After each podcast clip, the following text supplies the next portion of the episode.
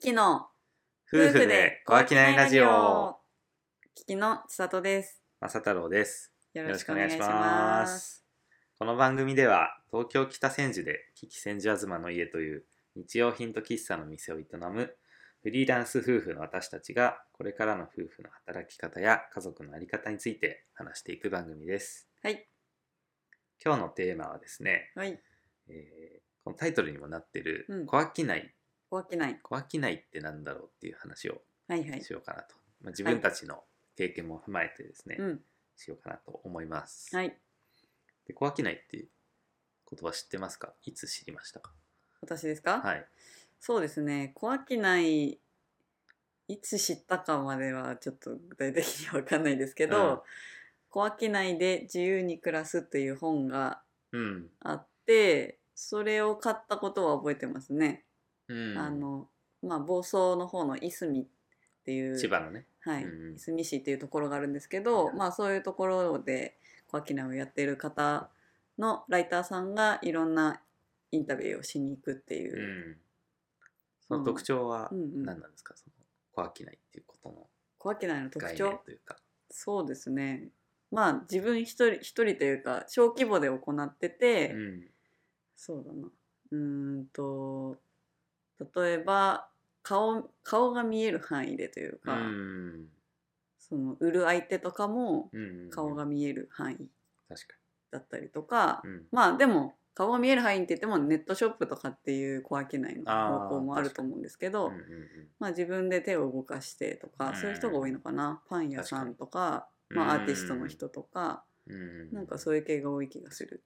確かにそれで言うとうん僕も最初に読んだのかわかんないんだけどうん、小商いの始め方っていうはいはい。あのなりわいを作るとかをっ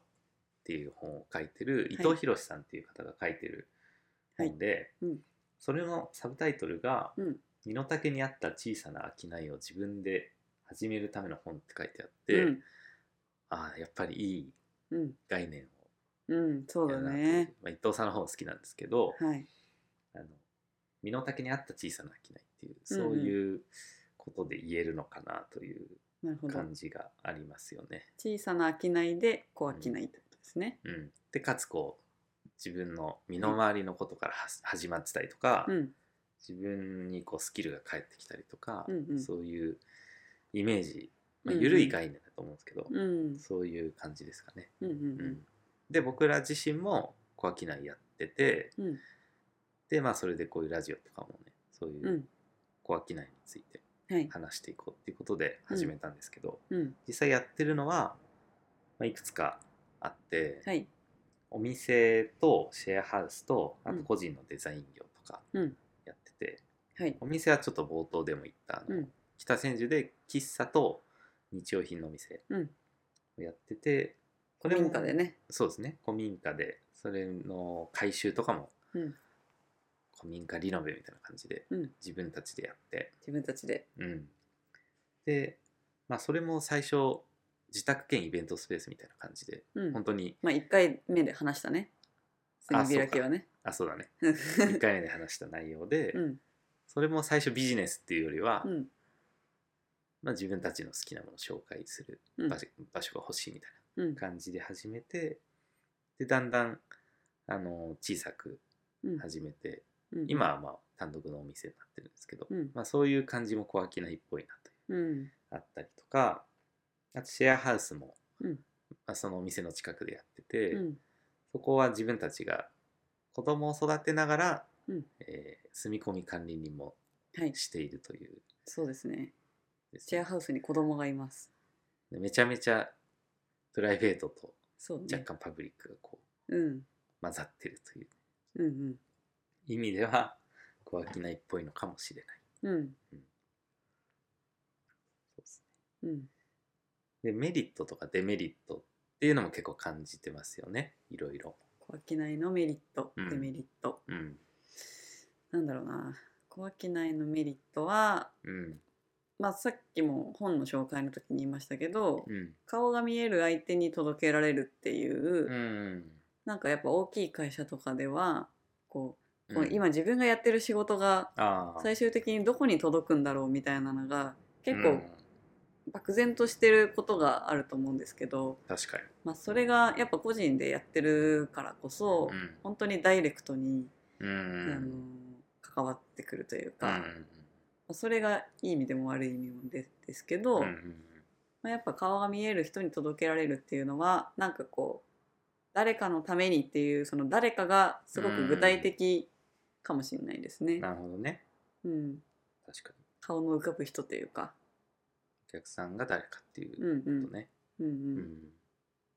あと、なんだろう。俺が思うのは結構リスクの面というか、うんうん結構あの本でも紹介されてるのだと、なんうんか多肉植物だったかな、なんかうんをたくさん育ててたらうん増えちゃって、うんそれを売るようになった話とか、ななるんほどねか趣味じゃないけど自分の暮らしがうん延長線上としてちょっと仕事になるみたいな、うん、暮らしの延長がなんかそ仕事にの無理にお金借りて、うんあのたくさん初期投資してうんうん、回収しなきゃいけないみたいな、確かにそういうモデルとはちょっと違うので、リスクが少ないあしあ確かにやめ始めやすいしやめやすいっていうう、んそういうん、やうめやすいっていうのは大きいねうんうん向いてないかったらやめられるっていううんうんまあ 中途半端になる可能性はあるけど、うんうんでもなんかこう大怪我をする前にやめるじゃないけど、引き際も結構ね自分で決められるっていうそうねのがありますかねうんうんうんデメリットはなんだデメリットはまあ今もちょっと言ったけど、まあ、中途半端になりやすいっていうのはもしかしたらあるかもしれない、うんうんまあそれもなんだろうこう好きだからこそ無理なく続けていけるっていうのもあるかもしれないし、あのまあ、ちょっと本腰入りきらないっていう人ももしかしたらうんうんうんいるかもしれないねうなんんなるかほど最初にこう借金を負うことで追いああ込むみたいなはいはいビジネスの立ち上げ方もうんうん世の中的にはあるから、確かにこう目的に向かって突っ走っていく系の人たちそうにだとっねてはちょっとやり方としてはうんなんかもどかしさを感じる、確かにそのところは性あるかもね格のうんうん向き不向きはあるかもしれないそうね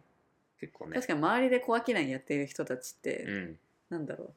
う ななんか価値観合うよね そうだね確かに確かになんか全然この人小商いやってる人で全然価値観合わないなみたいな 人あん確まかにいないよね確かに確かになんか割となんかみんなあそうですよねみたいななんかこうんう共感できるところがあっ安て心する感じはある確かに、うん、あやっぱみんなもそうなんですねみたいなーんそういう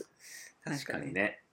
まあそういう意味では比較的ね、なんかなんだろうこ孤独感みたいなのももしかしたらうん、一人でやってる人はあるかもしれないけどね怖きないっんどういうこてとんなんか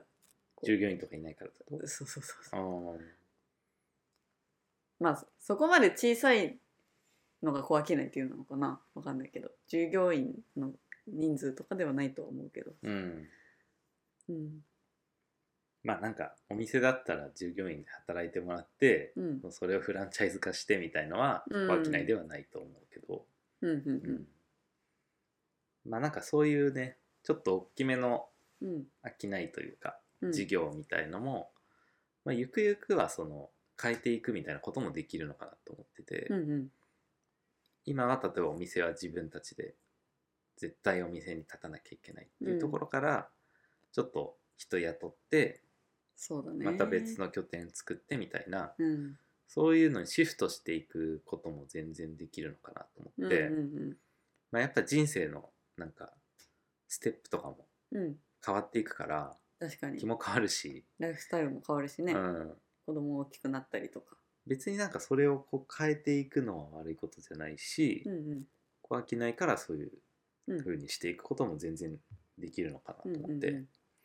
確かにうん今、シェアハウス住み込み管理人みたいな形で、うんまあ、家族住んでやってるけど、うまん、あ、子供が大きくなったらどこまでねまあできるかな物理的にみたいな無理とかねそうね部もう屋一人増えたらのどうするとか、ね、サイズとかねあそうるかだね、ら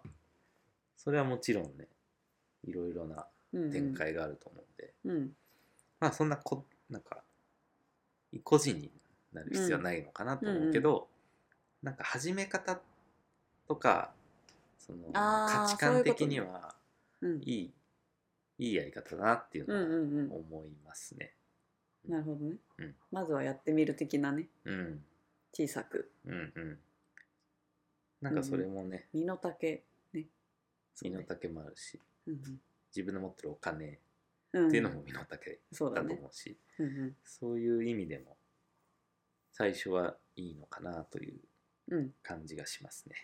ですねそんな感じかなも小商いについてはうだいぶあっさりとした感じですけど、結構いろいろ じ、ね、やってる仕事とかによってもうん変わってくるからまたいろいろうん細かく話うんうんしていってもいいかなと思うけど、そうですねとりあえず小商い全体としてのうん感想今のところの うん感覚はそんな感じっていうことでうんあの何かやりたい人はそういう本を読んだりとかはい考え方をちょっと取り入れて確かにいろんな事例を見るのがいいかもねうんうんうんうん